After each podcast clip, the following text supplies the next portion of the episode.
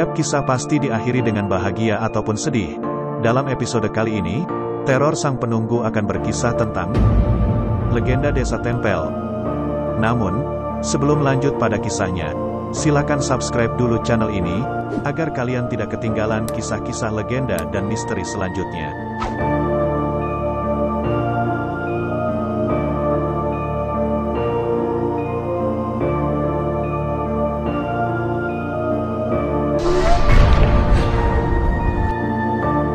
Desa Tempel berada di Kecamatan Lelea, Kabupaten Indramayu. Sebelumnya admin akan memberikan penjelasan mengenai apa itu legenda. Legenda berarti cerita dari mulut ke mulut dan terjadi secara turun-temurun. Dalam metodologi penyusunan sejarah sangat jelas ditolak karena termasuk fakta sumber sekunder, dan penulis menyuguhkan tulisan ini dengan bahan pembanding di antara situs-situs yang ada sebagai acuan berpikir tentang alam benda yang masih dilihat sampai saat ini. Dan, Inilah kisah legenda desa Tempel. Tempel, berasal dari bahasa Belanda yaitu tempel yang berarti candi atau kuil. Bisa pula berarti bangunan tempat berteduh para petapa. Hal ini tentu saja mengingatkan kita pada hikayat sejarah Indramayu dahulu kala, bahwa Indramayu merupakan daerah kedudukan penjajahan Belanda. Konon, dari daerah ini pula lahir jawara-jawara yang ditakuti musuh. Hingga pada masa sebelum kemerdekaan, Desa Tempel merupakan tempat strategis untuk menyusun taktik perlawanan kepada penjajah. Walaupun tokoh-tokoh tersebut saat siang hari harus menyebar ke daerah lain seperti Lelea, Losarang, Tugu, hingga pusat pemerintahan, jika sekarang yaitu di Indramayu Kota.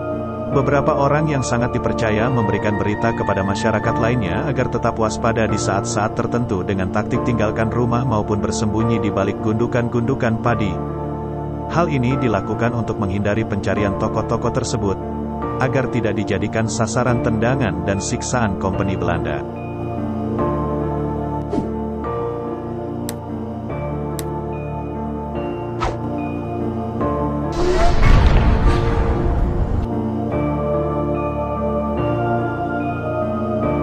Sesudah masa penjajahan berakhir, daerah ini tidak lepas dari permasalahan muncul DITII dan PKI yang hampir menguasai daerah ini. Namun, masyarakat yang terlibat karena tipu muslihat jahat yang memberikan angin segar bagi siapa pun yang ingin bergabung dengan PKI, dengan memberikan carik tanah bagian.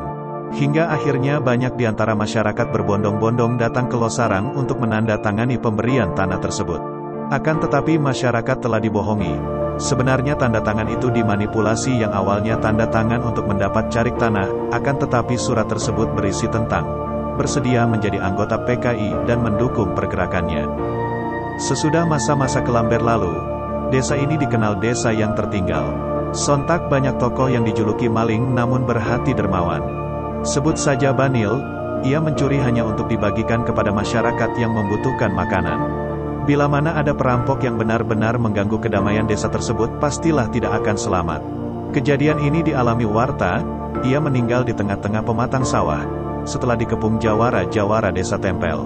Padahal Warta yang terkenal sakti itu menantang siapa pun tak akan dapat menangkapnya dan membunuhnya. Namun hari itu Naas, tak mempan senjata-senjata yang dibawa jawara. Tetapi, Salah seorang jawara mengetahui kelemahan Warta yaitu dengan tanah bekas sarang kepiting sawah atau dalam bahasa Indramayu disebut yuyu. Warta yang sebelumnya tak bisa mati oleh injakan orang-orang, dihimpit papan dan kayu-kayu besar, ia bergeming. Namun kali ini ia harus menyerah oleh sentuhan gundukan tanah lubang yuyu yang masih basah itu. Kini tempat penangkapan rampok kakap itu dinamakan blok kejut. Seram juga tempat itu, Ditambah tumbuh pohon besar berbentuk jamur, sehingga terlihat mencekam penuh misteri bersejarah di tempat itu.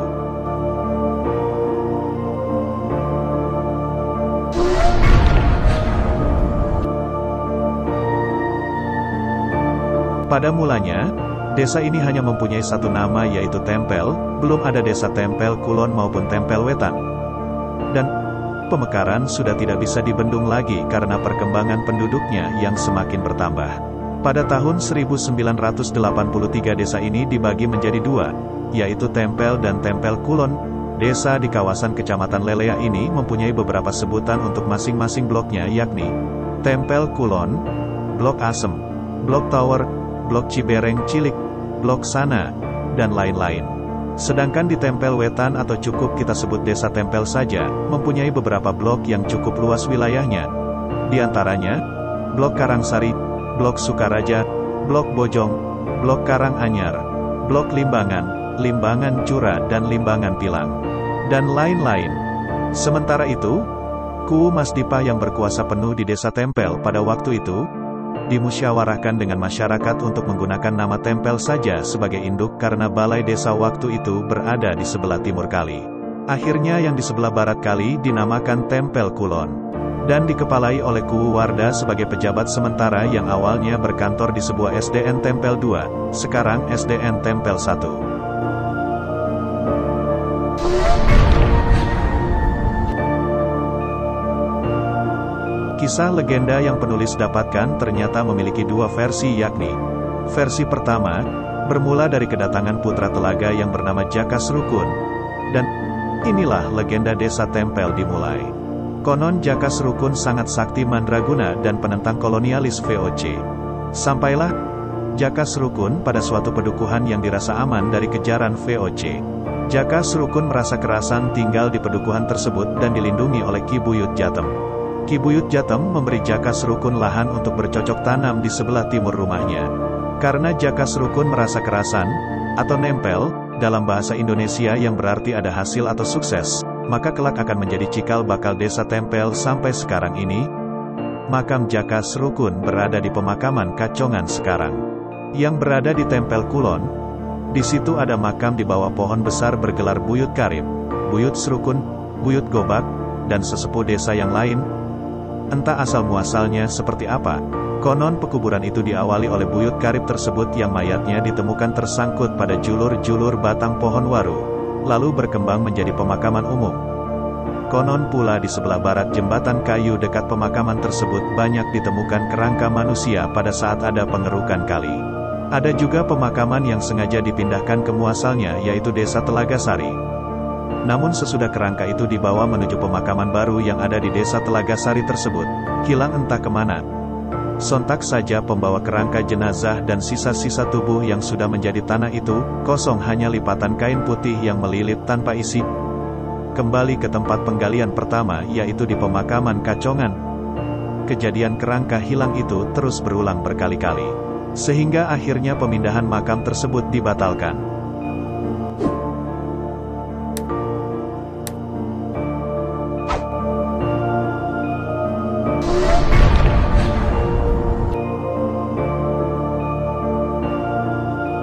Sementara versi yang kedua sebagai berikut, ada tokoh yang konon sangat sakti mandraguna dan belum beragama Islam.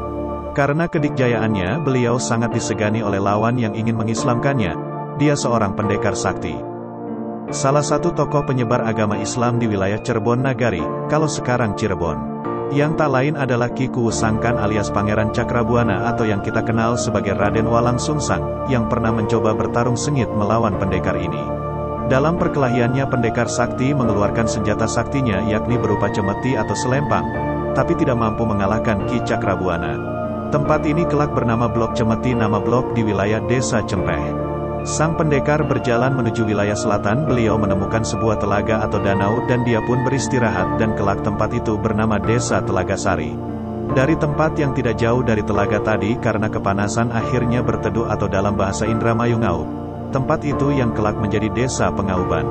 Karena terus kalah dalam perkelahiannya sang pendekar sakti ini melanjutkan perjalanannya ke selatan barat beliau pun menemukan tempat yang ia merasa betah. Dia pun akhirnya tinggal di sana dan bercocok tanam. Karena merasa nempel atau sukses dan ingin terus tinggal di pedukuhan tersebut maka lambat laun pedukuhan itu bernama Desa Tempel. Sementara itu, jika menilik dari kitab Babat Dermayu 2, Kawasan ini menjadi area gerilya pasukan Bagus Rangin ketika melakukan perlawanan kepada penjajah Eropa.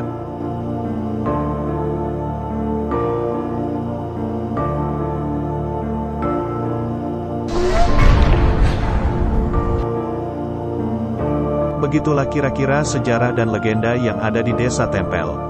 Jika suka dengan kisah-kisah teror sang penunggu, silakan subscribe dan bunyikan lonceng notifikasinya agar teman-teman tidak ketinggalan episode teror sang penunggu selanjutnya.